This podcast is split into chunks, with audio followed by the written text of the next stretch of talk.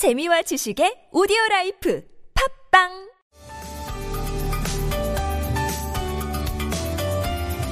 어려운 경제 문제 나열에 그치지 않습니다. 대안을 모색하는 시간 10분 경제. 경제 전문가 김병권 소장과 함께합니다. 네, 사회혁신 리서치 랩의 김병권 소장 함께합니다. 어서 오십시오. 네, 안녕하세요. 자, 주말 잘 보내셨죠? 네. 자, 사모펀드 투자에 일반인도 참여할 수 있는 문호를 열었다. 이게 무슨 얘기입니까, 소장님?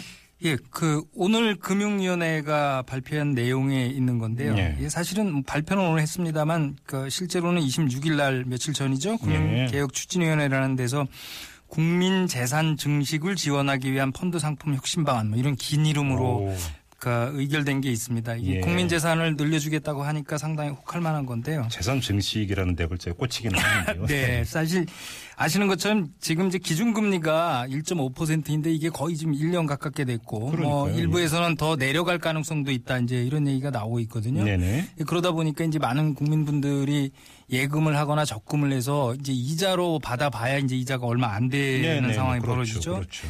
특히 이제 그 이자로 생활하시는 분들 중에 많은 분들이 이제 그 연로하신 노인분들이 많이 노인 계신데 많죠. 예, 예. 요즘 이제 또 고령화 추세가 계속되다 보니까 네. 이분들의 숫자는 늘어나지만 이분들이 의지해야 될 이제 이자 금액이 줄어드는 상황이 우려스럽다 이제 뭐 네. 이런 게 정부의 판단이었던 것 같아요. 그런 네. 판단 아래서 어 이제 그 예금 적금보다도 수익률이 높은 음. 음, 그런 쪽의 금융 상품을 개발했고 그게 이제 일반인들도 사모펀드라든지 뭐 금- 부동산 펀드 같은 실물 자산 펀드에 투자할 수 있는 길을 열어줬다. 이제 네. 이게 정부의 공식적인 표현입니다. 어, 그래요? 좀 하나하나 좀 따져봐야 될 것 같은데 일단 그- 예, 일반인들 그렇습니다. 어떻게 사모펀드 투자할 수 있다라는 겁니까? 예, 그 펀드라고 하면 이제 일반적으로 공모 펀드라고 하는 것과 사모 펀드로 구분이 되는데요. 예. 이제 일반인 분들이 투자하는 거는 이제 공모 펀드입니다. 이 음. 공모 펀드는 문자 그대로 공개적으로 펀드를 모집하고 또 책임 있는 주체들에 의해서 그게 관리되는 거기 예, 때문에 예, 예. 그 공모 펀드에 대해서는 정부가 엄격하게 그 범위라든지 투자 그 제한이나 이런 것들을 걸어 놔서 일반인 분들이 아, 금융상품에 대한 위험도를 잘 모르고 투자해도 크게 손실이 나지 않도록 여러 가지 조처들을 취하고 있습니다. 그리고 네. 이제 그걸 투자한 분들도 이제 뭐 우리가 흔히 아는 이제 투- 그 투자 회사라든지 자산운용사가 책임을 맡고 공모 펀드를 그 모집하고 운영하기도 하는데요. 예. 이제 이 얘기는 뒤집어서 말하면 이제 그런 그 규제가 좀 까다롭기 때문에 안전성은 있지만 이제 수익률이 뭐 음, 일부 예, 기대에 못 예. 미칠 수 있다는 음, 얘기죠. 음. 이제 이거하고 아주 정반대로 이제 사모펀드는 문자 그대로 되게 자금력이 있는 이제 소수의 그 이 투자자들이 임의로다가 그 이 펀드를 조성해서 투자를 하기 때문에 뭐 특별한 정부 규제가 없습니다. 사모펀드 하면 떠오르는 건 론스타. 예, 그렇습니다. 이제 대표적으로 네, 론스타라든지 그다음에 뭐 유명한 이제 청취자분들께서 많이 들어보셨을 법한 헤지 펀드도 넓은 의미에서 보면 다 사모펀드라고 그렇죠, 할 수도 그렇죠, 있고요. 그렇죠. 예. 예. 여기는 그 소수가 임의로 하기 때문에 그 일반인들이 투, 그 피해를 볼 가능성이 없기 때문에 특별한 제재라든지 그리고 위험한 투자를 못하게 하는 뭐 이런 규제라든지 이런 게 전혀 없습니다. 그러다 보니까 상당히 위험하면서도 또 그렇기 때문에 수익률이 많이 날 수 있는 투자를 할 수 있는 길이 있기는 하고요. 이제 네. 우리나라에서는 통상 이제 1억 이상 한, 한, 한 분당 뭐, 그 제가 자금을 지금, 그, 제가 그, 지금 여쭤보려고 했던 게 그건데요. 예. 펀드 하면 제 머릿속에 있는 것은 적금 붙듯이 그렇죠. 한 달에 예. 10만 원, 예. 20만 원씩 내는 거. 그래서 통상 적립식 펀드가 이제 일반인들이 적, 근데 접근하실 수 사모펀드에서 있는. 이런 걸 안 받아주는 거죠. 그렇죠. 예. 그런 정도 가지고는 이제 사모펀드가 조성이 안 되죠. 그러면 일반인이라고 표현하면 안 되는 거 아닙니까? 돈 예. 많은 일반인. 예, 그래서 이번에 이제 그 새로 규제 완화를 시켜준 게 뭐냐면 예. 500만 원 정도 뭐 그 정도면 많은 오. 일반인 분들이 이제 예, 아, 예. 투자를 하실 의향이 있으실 수도 있는데 여유도 예. 예. 이제 하지만 500만 원 가지고 사모펀드를 조성하면 아, 그 사모펀드가 되질 않고 공모펀드가 돼 버립니다. 왜냐하면 굉장히 많은 펀드를 조성해야 되기 때문에. 그렇죠, 그렇죠.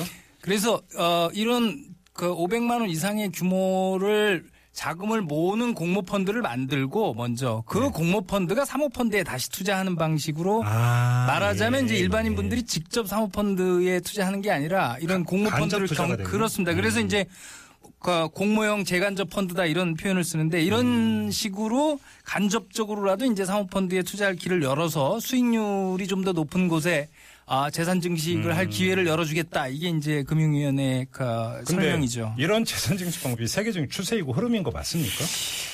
예, 그거는 이제 보기에 따라서 달려 있는데요. 예. 이제 일단은 뭐 금융위원회가 이 사- 새로운 규제 안화책을 설명하면서 최근에 글로벌 추세가 이제 주식 투자나 이런 아 우리가 흔히 이제 금융 투자하면 주식 투자로 알려져 있는데 이런 것보다도 뭐이 펀드 투자 더 나가서 부동산이라든지 뭐 이런 이제 실물 펀드 투자로 이동하고 있다 이런 얘기를 하는데요. 네. 실제로 현재 우리나라 주식 투자 인구가 약 한 500만 정도 되는데 이게 과거에 한 600만 넘던 것으로부터 보면 상당히 오. 좀 줄어든 건 사실이고요. 많이 줄었네요. 예, 그리고 그 전체 주식에서 이 개미들이 차지하고 있는 비중도 어, 과거 금융위기 전후 했을 때 약 한 34, 5%에서 지금은 23% 정도로 한 어휴, 10% 예, 가량 예, 빠졌으니까 예. 이- 지금은 과거에 비하면 주식 투자 인구나 금액은 많이 준 게 사실이고요. 반면에 펀드 투자 인구도 사실은 이제 금융위기 전후보다는 많이 줄긴 했지만 여전히 한 1,500만 정도가 이리저리 해서 펀드 투자를 하고 있으니까 저축 다음으로 일반 시민들에게 친숙한 게 아마도 펀드 투자가 아닐까 예. 생각을 하고 있습니다. 예. 자, 그런데 한번 결론 삼아 이 질문 안 드릴 수가 없는데 자, 뭐 집을 갖고 있거나 네. 이러면서 예를 들어서 지금 이제 월세가 많아지는 이유도 전세 보증금 받아봤자 네. 그거 갖고 돈 굴릴 데 없다. 뭐 이런 그렇죠. 건 아니겠어요. 네. 그러니까 어떤 재산 증식이나 이런 데 있어서 그러니까 활로를 열어줘야 된다는 거는 일정하기는 현실적인 요구가 있긴 있는 것 같아요. 네, 그런데 그렇죠. 또 문제는 그랬다가 날리면 어떡하느냐. 그 다음에 이건 지- 진짜, 진짜 일부 돈 많은 분들 이야기 아니냐. 이런 얘기도 나올 수 있잖아요.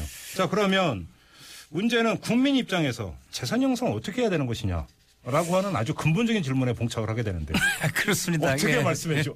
참 어려운 질문인데 이게. 예. 예, 이제 과거에 비하면 확실히 지금 금리가 낮아서 예. 어, 열심히 저축하셔가지고 그 이자를 불려서 재산 증식하는 게 이제 만만치 않다는 건 확실하고요. 예. 왜냐하면 지금 이제 기준금리가 1.5%니까 그냥 일반 예금 금리로 봐야 2%가 안 되고 뭐 1.5%뭐 이렇게 해봤자 세금 내고 이러면 그렇습니다. 그리고. 정기적금 해봐야 3%도 안 되고 2.5%가 지금 평균인 예, 걸로 예, 알려져 예, 있거든요. 예, 예.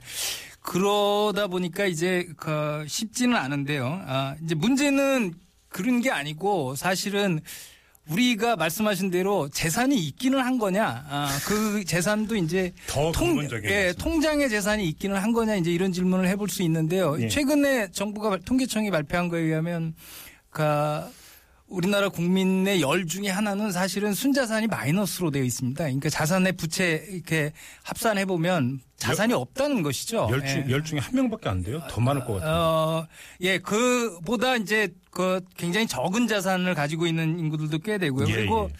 재산이 있으신 분들도 사실은 금융자산으로 가지고 계신 분들은 한 이제 금, 금융자산의 비율이죠. 금융자산의 비율은 전체 자산의 4분의 1 정도밖에 안 되고 나머지는 이제 뭐 전세값이든 아 이게 집값이든 집. 뭐 그런 거죠. 예. 우리나라 사람들의 80%의 자산은 집인가 이렇게 오던다던데. 네, 그, 예. 그 래서 사실은 아 그걸 그 이자로 재산을 증식하든 아니면 투자해서 수익률로 재산을 증식하든 아직까지 우리나라에서 금융재산 자산으로 그이 자산을 증식한다는 거는 한계가 있을 수밖에 그렇죠. 없고 거기에 예. 과도한 기대나 이런 것들을 음. 하면 안 될 것 같습니다. 사실은. 그렇죠. 그러니까 이 사모펀드라고 하는 게참 그 그림에 떡일 가능성도 충분히 있다. 예, 그 국민 청취자분들께서 항상 그 명심하셔야 될 거는 아 수익률이 높다는 거는 똑같은 말을 다른 다른 말로 반복하면 위험률 손실 위험도 높다는 말하고 같습니다. 어, 그럼요, 예. 그럼요. 근데 이제 늘 이렇게 은행이나 금융 쪽이나 뭐 심지어는 이제 정부 일각에서도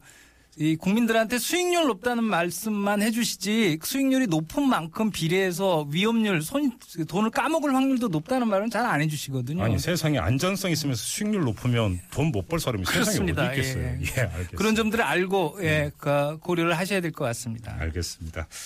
자, 경제 전문가 김병권 사회혁신 리서치랩 소장과 함께했습니다. 오늘 말씀 잘 들었어요. 네, 감사합니다.